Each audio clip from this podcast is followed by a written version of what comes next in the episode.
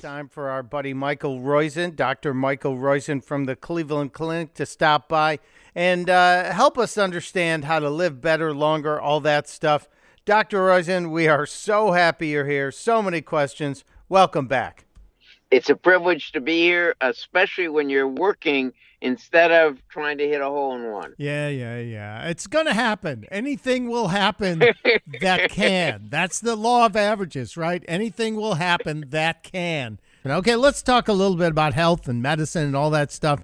We got the FDA full approval for the uh, vaccine from Pfizer this week, but we didn't get it for Moderna or Johnson and Johnson.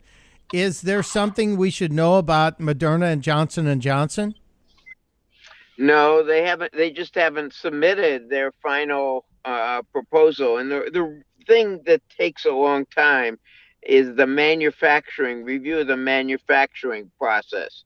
They go and examine the plants, and there are multiple plants, and um, Pfizer's was uh, part of their manufacturers in Germany, obviously. And uh, so the FDA has to have staff that goes there and really does a uh, total uh, look at to make sure there isn't anything that will um, contaminate anything that will make it less pure.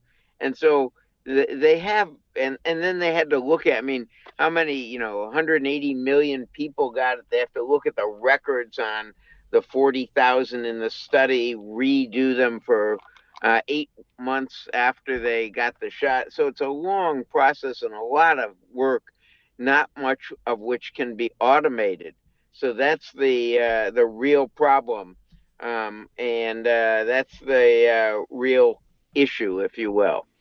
Um, so uh, the Moderna hasn't submitted their final um, material, nor has Johnson and Johnson, and that's uh, part of the the the the long process of approval. So hmm.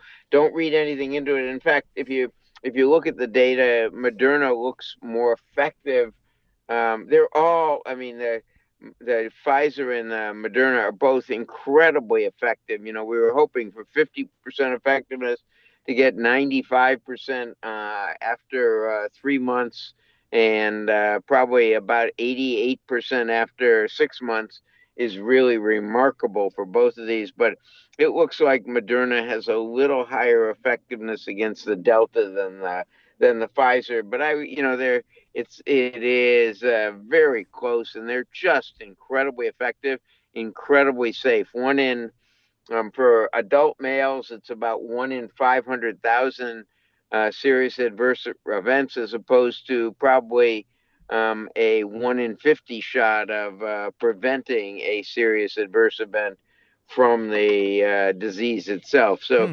incredibly high benefit to risk ratio. Well, that's what we look for. And uh, that's great information, Dr. Roizen. We're talking to Dr. Michael Roizen from the Cleveland Clinic. Doc, uh, I want to get the uh, booster shot, but I'm not eligible until December 15th.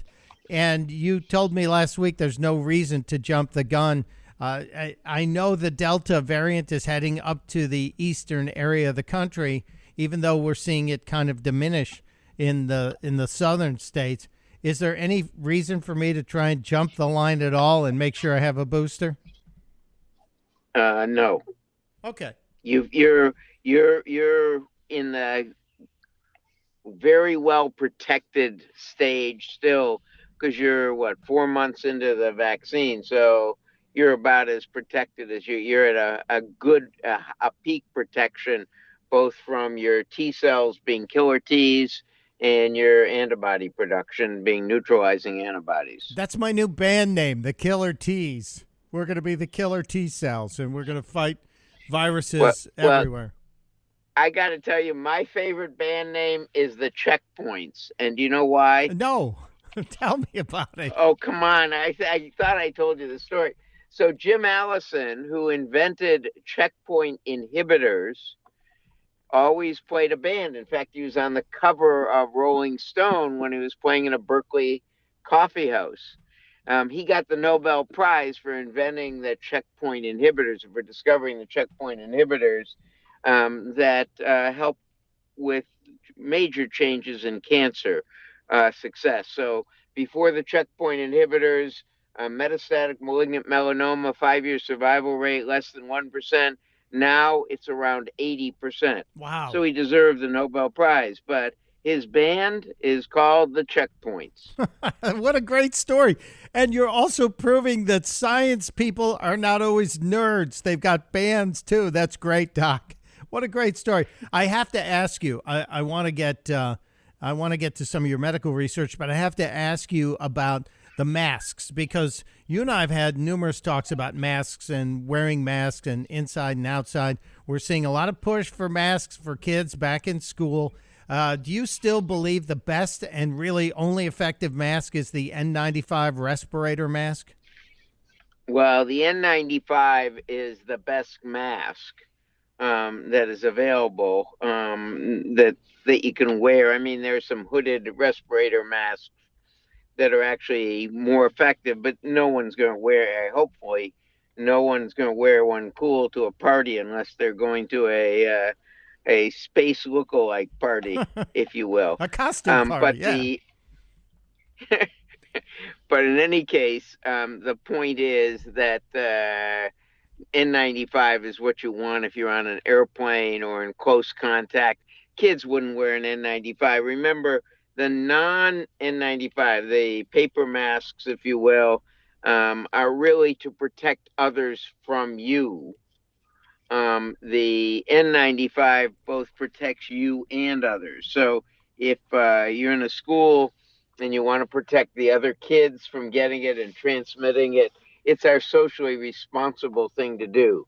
That is, you're really helping society stop the spread of this and stop the spread to your fellow uh, classmates, your fellow kids, maybe even to the teacher or teacher but it's really the kids getting it and transmitting it to their uh, parents and grandparents that you're protecting. So it's a it is doing your civic duty, your socially responsible duty.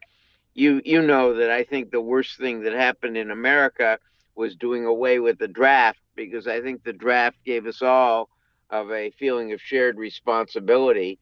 And I think the fact that not as many are wearing masks or getting vaccines is the fact that we don't have that shared responsibility anymore. Um, because they did away with the draft. Well, uh, Doc, I'm pro-vaccine. You and I have talked about that. I'm I'm very happy I got vaccinated, but I'm dubious about the masks for kids because we've we've been told that this really doesn't affect the kids that much. There has not been an outbreak or a hot spot that's been attributed to kids in school. Do the kids really need to wear the masks all day in school? It seems like it's it could cause other problems too, social problems as well as uh, you know locking them down with a mask on their face. You know, um, I'm not a pediatrician, and I don't know the data well enough on kids to say for sure. But I do know the long haul data. So if the kid gets it and gives it, and the, the kids are usually asymptomatic, but if the kid gets it and gives it to a parent who gets a long hauler or even gets the long hauler syndrome themselves and we just don't know what's going to happen, that's a very bad syndrome. And and so I would do whatever I could. You know, the the the the Florida school system, the one the first one that opened within a day had 400 uh, people having to go into quarantine and 116 infections, um, including something like uh, 10 people had to be hospitalized. So I'm not uh, a very, I'm not a, a, I don't know how we can, um, you know, we got to get rid of the Delta variant spike, which we get rid of. And I mean, the re- way Florida and Alabama um, and Mississippi got rid of it is they got a ton of people sick. And so they got um, essentially herd immunity they're getting in their community. Um, the problem is it's going to come up to the, uh, it's moving north through uh, Tennessee and uh, Georgia and up to uh, southern uh, Ohio and southern Indiana, and it's moving to uh, South Carolina and then and also as far west as Texas and Arizona and New Mexico. So uh, I think this is we're, we're we're all due to if you haven't got the Delta spike yet, it looks like you will Um, I'm just hoping the warm weather uh, keeps the spike to a very low level until people can feel confident enough to get vaccinated. Dr. Michael Roizen of the Cleveland Clinic, my go to on all things medical, all the research, all the time. Dr. Roizen, thank you for being here. You got it.